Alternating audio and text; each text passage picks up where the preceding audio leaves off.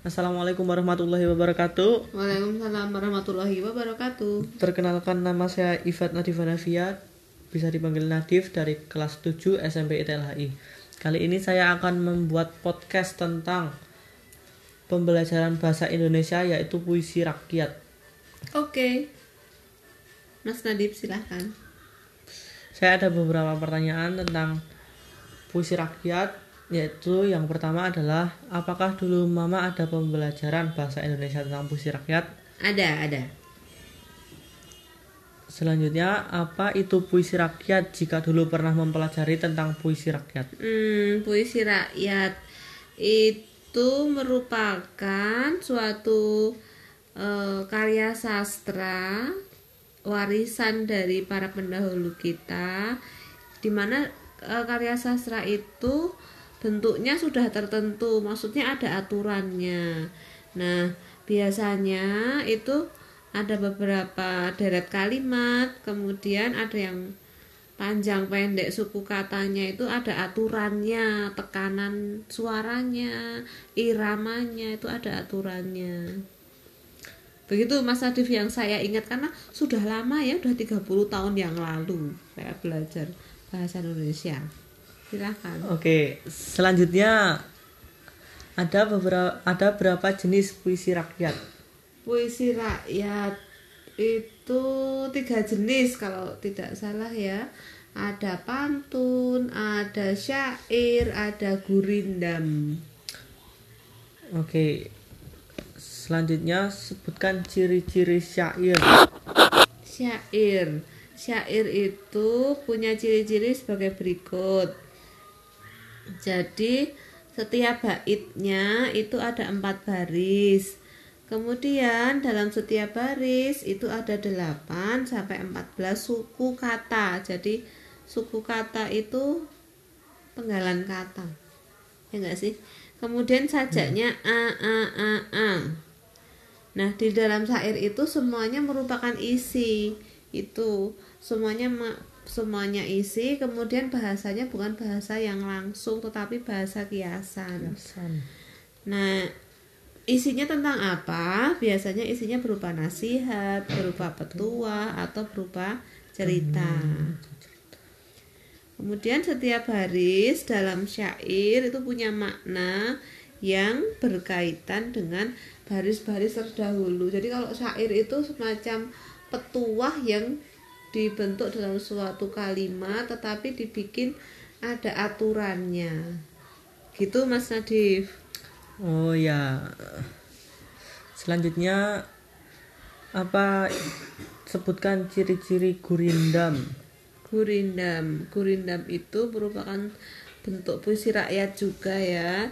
Itu terdiri atas dua baris tiap bait. Jadi tiap bait cuma ada dua baris di mana tiap baris itu jumlah katanya 10 sampai 14 kata. Jadi tidak tidak terus panjang banget, tidak hanya 10 sampai 14 kata. Kemudian tiap baris itu memiliki memiliki hubungan sebab akibat. Dan ada iramanya, misalnya bait pertama kan hanya dua baris AA atau BB atau CC itu ada aturannya. Nah, isi atau maksud itu ada di baris kedua. Nanti kita cari contohnya ya biar lebih bisa tergambarkan. Jadi bedanya kalau syair tadi empat, kalau gurindam itu ada dua baris, dua baris. tiap baitnya. Nah kalau di syair itu semua berupa isi, kalau di kalau di gurindam isinya makna makna yang dikandung itu ada di baris kedua saja. Baris pertama itu bukan isi. Oh ya tapi ada yang yang jelas ada aturannya atau sajaknya. Begitu mas Nadib berarti tadi ciri-ciri gurindam adalah terdiri atas dua baris tiap bait. Mm -hmm. tiap baris memiliki jumlah kata sekitar 10 sampai 14 kata. Betul sekali. Tiap baris memiliki hubungan sebab, akibat, akibat tiap baris memiliki lima rima atau bersajak betul A, A, B, B, C, C. betul sekali ada sajaknya betul betul oke tadi sudah ciri-ciri syair dan gurindam selanjutnya adalah Sebutkan ciri-ciri pantun. Bentar, pantun. Pantun itu yang si- kalau ada sumur di ladang boleh kita menumpang mandi begitu ya. Contohnya yang, Ya. yang paling saya ingat. Nah, pantun itu juga sa- hampir sama seperti sama seperti syair untuk jumlah barisnya di tiap bait di mana tiap bait terdiri dari empat baris. Nah, tiap barisnya terdiri atas 8 sampai 12 kata. Nah, ciri pantun itu mudah dikenali. Kenapa? Karena sajak akhirnya sajak di akhir atau kalau dalam bahasa Jawa itu guru lagunya itu harus sama. A B A B atau kalau baris pertama kedua AA, berarti ketiga juga AA. Kalau Oh, iya. ada sumur di ladang berarti kan G, boleh kita menumpang mandi. I. Kalau ada umur yang panjang G, boleh kita bertemu lagi. Nah, itu maksudnya A B A B. Nah, maknanya itu yang dimaksud itu di baris yang ketiga dan empat. Baris satu dan dua itu kayak semacam pantunnya itu ada disebut sampiran yang di baris tiga dan empat itu isinya isinya apa kita ingin ngomong kalau kalau kita punya umur panjang kita ketemu lagi ya. Gitu kan maksudnya di situ isinya. Cuma dikasih pantun dulu kalau ada sumur di ladang boleh kita menumpang mandi. Gitu Mas Nadif. Kayak satu lagi Mas Nadif yang dulu kamu suka yang ngehit sekarang ikan hiu. Apa itu? Ya lu- lupa aku lupa pokoknya yang ngehit ngehit anak TikTok Iya, iya, iya. Nah, ikan hiu itu. Dari tadi salah satu ciri pantun adalah terdiri atas dua baris, Tuh. dua sampiran dan dua isi. Oke. Pertanyaan selanjutnya adalah eh, salah satu ciri puisi rakyat yaitu anonim artinya anonim itu nggak ada pencipta tidak diketahui siapa penciptanya hmm, ya berarti anonim. biasanya kan gitu kita tuh nggak tahu dia tuh dari mana yang menciptakan terus tapi tapi itu terpelihara eh, puisi rakyatnya jadi terus anonim seperti itu Oh ya. Mm-mm. Karena penyebabnya cerita rakyat hikayat biasanya disampaikan secara lisan. hmm iya ya betul jadi sampai tidak tidak tercatat itu dari mana Oke, pertanyaan terakhir yaitu mengapa puisi rakyat disebut sebagai alat pewaris budaya? Puisi rakyat disebut sebagai alat pewaris budaya oh ya betul karena puisi rakyat itu memang merupakan salah satu bentuk warisan budaya dari nenek moyang dari pendahulu kita yang itu sangat sangat bermanfaat untuk generasi muda. Mengapa ada nilai-nilai penting, ada nilai-nilai baik, nasihat-nasihat baik yang ditanamkan kepada siapa yang membacanya. Jadi itu memang warisan salah satu bentuk nasihat bentuk petuah bijak dari nenek moyang kita, dari para pendahulu kita.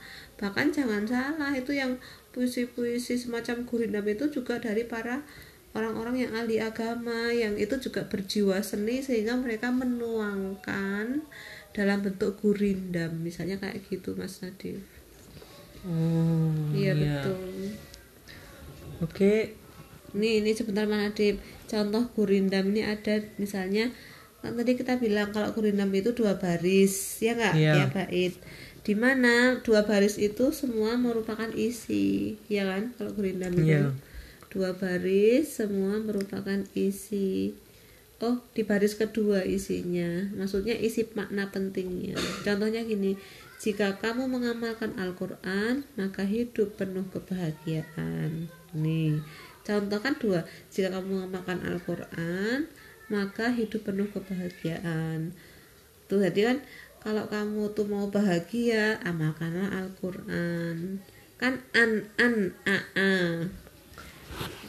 gur apa rimanya untuk orang yang suka bersandiwara jalan hidupnya akan menyiksa ya kan Iya. Ah, ah, rajin belajarlah di usia muda, jangan pernah menunda-nunda usia Ah, dan sebagainya. Pikir dulu sebelum berkata agar tidak melukai sesama. Itu kan gurindam. Jadi kita diminta nasihat-nasihat dengan dua baris saja sehingga kita akan lebih mudah mengena ke eh, diri kita. Begitu yang dimaksud oleh nenek moyang kita sehingga menjadi warisan yang berguna untuk nenek untuk generasi muda. Mungkin ada yang mau Oke. ditanyakan lagi? sudah cukup. Eh, terima kasih Mama atas ilmunya yang sudah disampaikan. Ya sama-sama Mas Nadif. Saya juga senang jadi mengingat-ingat kembali nih wis materi-materi lama yang ternyata memang kalau tidak diingatkan dengan cara podcast begini saya juga gak jadi mengingat-ingat jadi ini sama-sama berterima kasih semoga Ya. dengan belajar tentang puisi rakyat ini kita juga menjadi semakin menghargai nilai-nilai budaya dan yang lebih penting lagi akan bisa tercermin dalam kehidupan kita sehari-hari. Terima kasih Mas Nadib. Ya, sama-sama. Oke, cukup sekian podcast hari ini tentang puisi rakyat.